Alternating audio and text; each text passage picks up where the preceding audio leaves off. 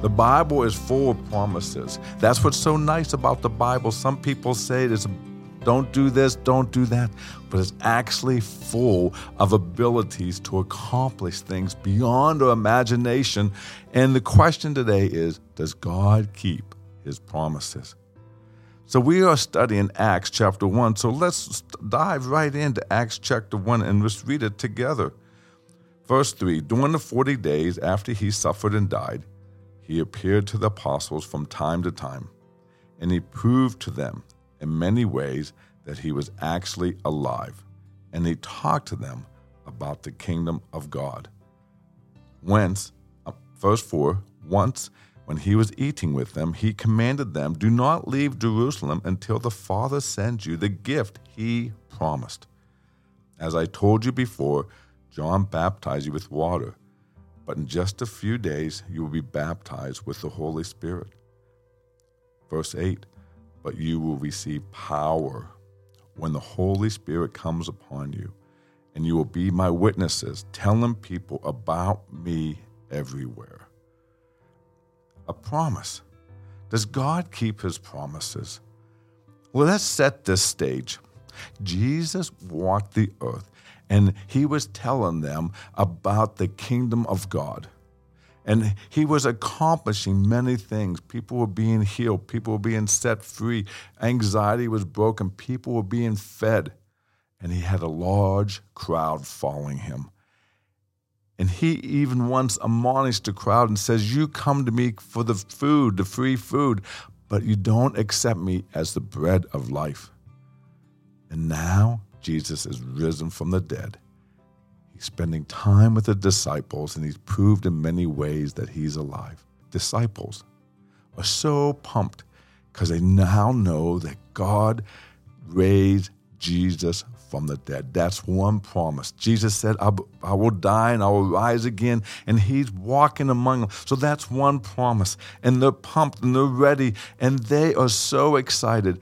And Jesus says, Wait wait. Don't let your enthusiasm get ahead of you. Wait. In a few days, you will receive power from on high, and that is the Holy Spirit.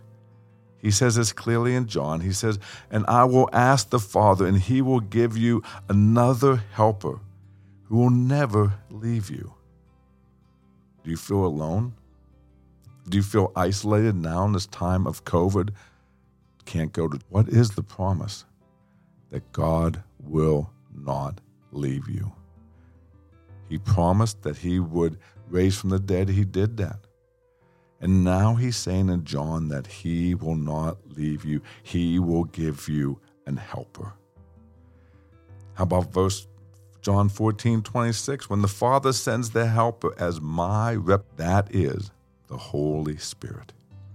He will teach you everything and remind you of everything I have told you.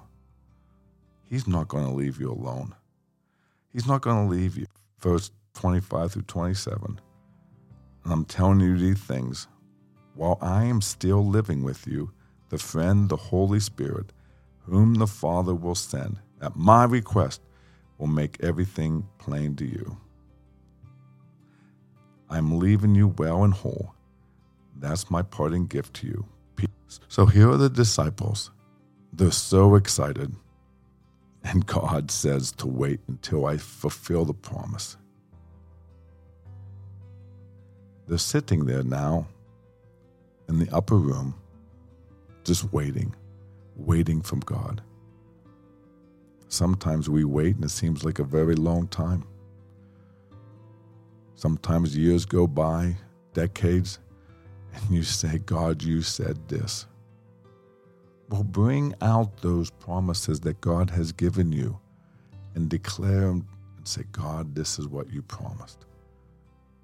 Well, now the disciples were waiting, and the Holy Spirit came upon them suddenly. They were waiting, and suddenly the Holy Spirit came, and they received power. Power from God. That reminds me of a story. When I first became a physician, I came in the Canton area. In the very first day, a, a patient called and needed a prescription. And so I had a nurse that was assigned to me, and I looked at the message and I said, Please prescribe this and call the patient and let it happen. The nurse, without hesitation, called the patient and said, This is what Dr. Gross says to do. Go to the pharmacy, fulfill that pharmacy, and take these pills. And it hit me. My name opened doors for this person to get health. The nurse used my name. My name. The same name that my mother has called me for years Wayne Gross. Wayne Gross. couldn't do anything. Couldn't even buy me a piece of stick of bubble gum at the grocery store.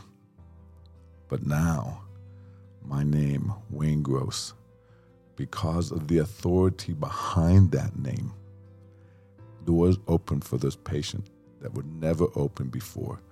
And all the nurse had to do is say, Dr. Gross said so. Jesus walked the earth many times and he said, I only do what I see my Father doing. And now, if we are the children of God, we have the inheritance of God. We have the authority of God Himself. So when we walk, we can do what we see Jesus doing. And that is praying for healing, praying for sickness, casting away anxiety, bringing peace exhorting one another, encouraging one another in the name of Jesus. It's not in your ability, it's because you are now a child of God and He has blessed you with His Holy Spirit, the helper, and all power from heaven flows through you to the earth today. Let's read Romans 8 11 the Spirit of God. That's the gift. That's the gift that God, Jesus has promised, that God has promised.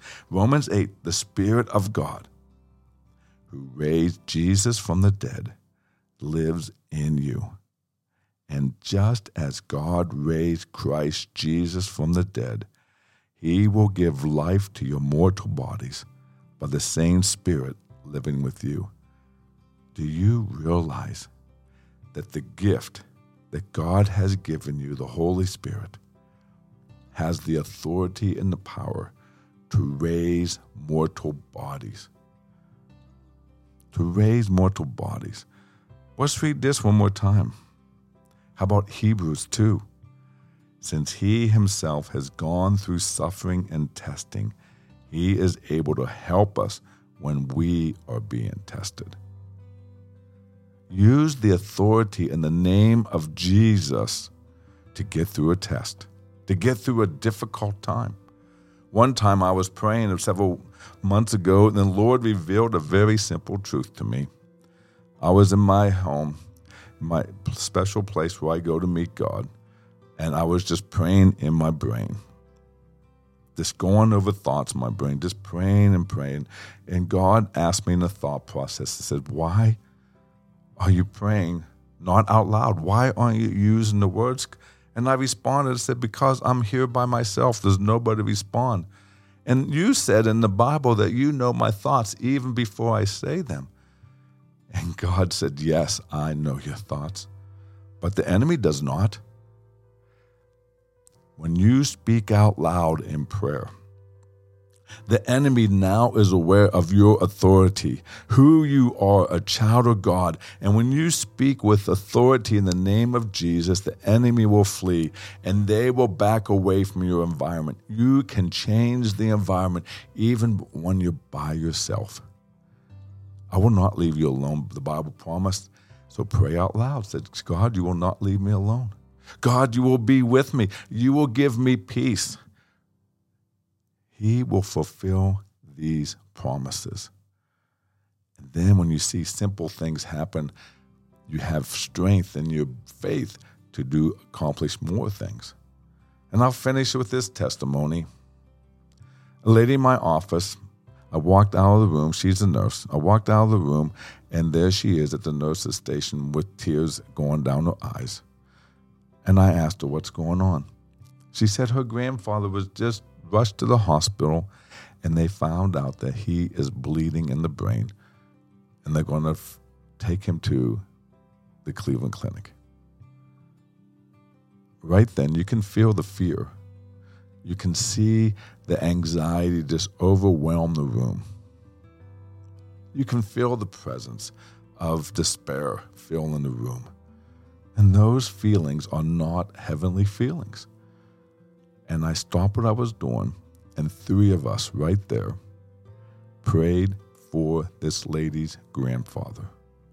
We prayed out loud because we want to disperse the enemy of despair, anxiety, fear, the spirit of death. We said, In the name of Jesus, go away.